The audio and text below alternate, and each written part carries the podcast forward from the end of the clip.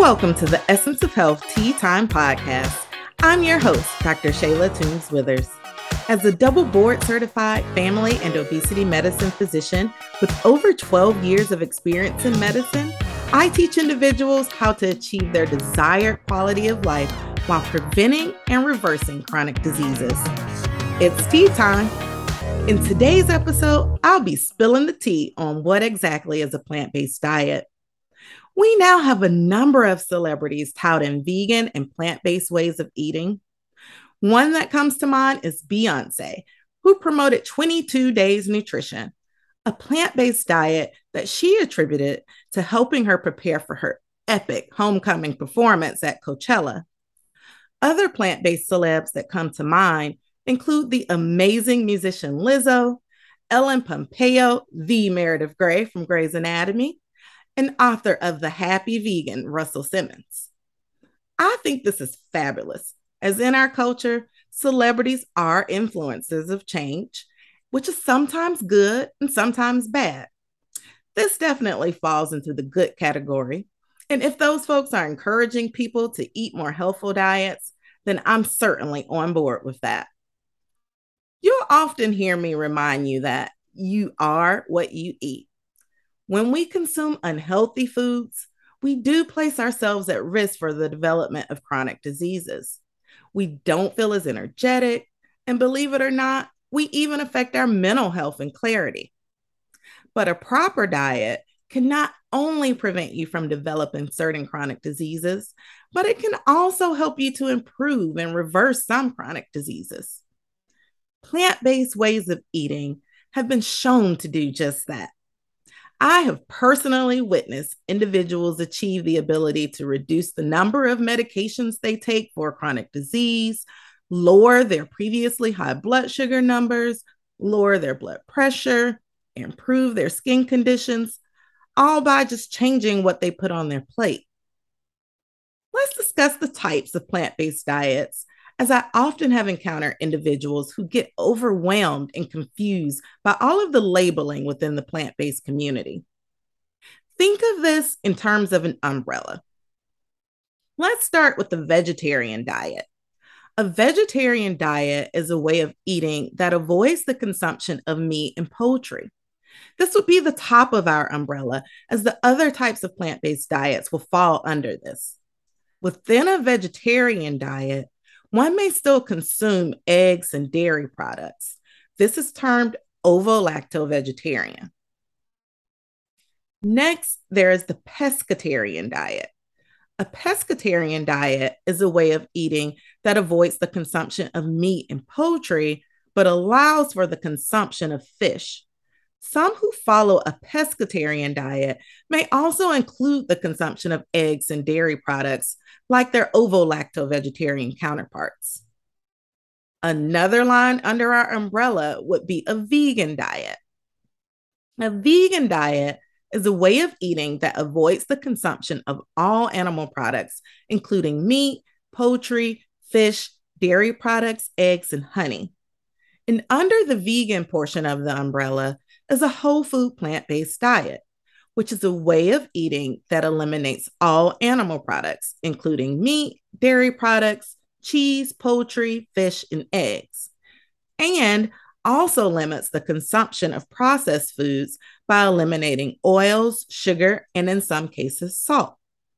The focus on this way of eating is to consume food in a state where it's closest to the ground, as it was grown, with minimal alterations to the food.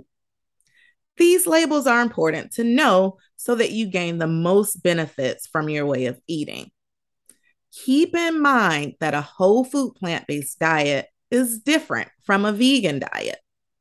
As I previously mentioned, a vegan diet eliminates all animal products, including meat, dairy products, cheese, poultry, fish, and eggs. However, a vegan diet may still include some unhealthy foods that include foods prepared with oil, sugar, and excessive amounts of salt, as these ingredients are also animal-free. Over my career as a physician, I have met what some may call junk food vegans. I have met some plant-based vegan eaters who don't really like vegetables, but avoid animal products because they really love animals. And while there's absolutely nothing wrong with loving and protecting animals, the significance of our discussion here is for health and wellness promotion. When I encounter people who are new to plant-based eating and I describe this way of eating to them, I like to have them visualize their typical meat and two sides plate as just the side items and not the meat entree. That's usually a more simple way of thinking about it. Our standard American diet or SAD way of eating is laden with meat, cheese, high-fat, highly processed sugary foods. These foods contribute to many of the preventable diseases I see in my practice, including prediabetes, diabetes, high blood pressure, high cholesterol, and inflammatory conditions like osteoarthritis. These foods also prevent some from feeling their best mentally because they contribute to fatigue, sluggishness, and brain fog. There are some vegan junk foods out there, like highly processed plant-based meats, cheeses, and frozen meals, and you certainly want to limit your consumption of those types of processed foods. However, studies have shown that even a plant-predominant diet is beneficial over consuming just the standard American diet or SAD way of eating, when it comes to preventing and reversing chronic disease. So don't let perfection get in the way of you achieving progress. Now, you certainly can get some wholesome, complex, and delicious chef-level meals that contain no animal products at all. But initially, that is difficult for some people to conceptualize. So keep it simple and just focus on putting plants on your plate as much as possible. Include plants like dark leafy greens, legumes or beans, root vegetables like potatoes and rutabaga, carrots, tomatoes, and a variety of fruit. As a physician of color, seeing health disparities in communities of color really hits home for me. Seeing those who look like me suffer from conditions like high blood pressure, diabetes, heart disease, stroke, and cancer at higher rates than our other citizens who are not people of color is very concerning. Let's look at the facts on this with information from the United States Department of Health and Human Services. In 2018, non-Hispanic Blacks were twice as likely as non-Hispanic whites to die from diabetes. In 2017, non-Hispanic Blacks were 3.2 times more likely to be diagnosed with end-stage renal disease as compared to non-Hispanic whites. People of color typically develop renal disease from long-standing high blood pressure and diabetes. From 2014 to 2018, Black African-American women were just as likely to have been diagnosed with breast cancer.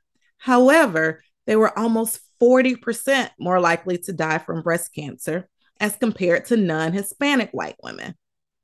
And get this, T, Black African Americans have the highest death rate of any racial and ethnic group for all cancers combined and for most major cancers. Death rates for all major causes of death are higher for Black African Americans than for non-Hispanic whites, contributing in part to a lower life expectancy for both Black African American men and women. And while there are a variety of reasons for this disparity in health condition rates, much of the contributing factors surround nutrition, our access or the lack thereof to proper nutritional guidance, and quality nutritional food options in our communities. So I'm here to educate the masses in hopes that I can convince you to add more plants to your plate. Now, let me get you more of this tea.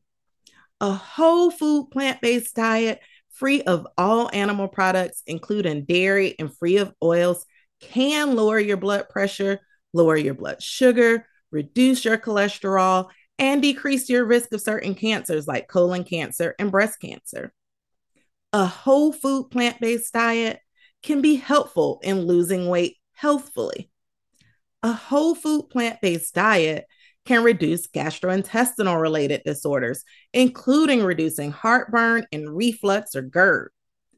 a whole food plant-based diet can strengthen your immune system and has been shown to be helpful in reducing flares of certain autoimmune diseases. A whole food plant-based diet can improve your sexual health. A whole food plant-based diet can improve sleep, your energy levels, and your mood. I personally find this fascinating, that just the things that I put on my plate can be like medicine to my body.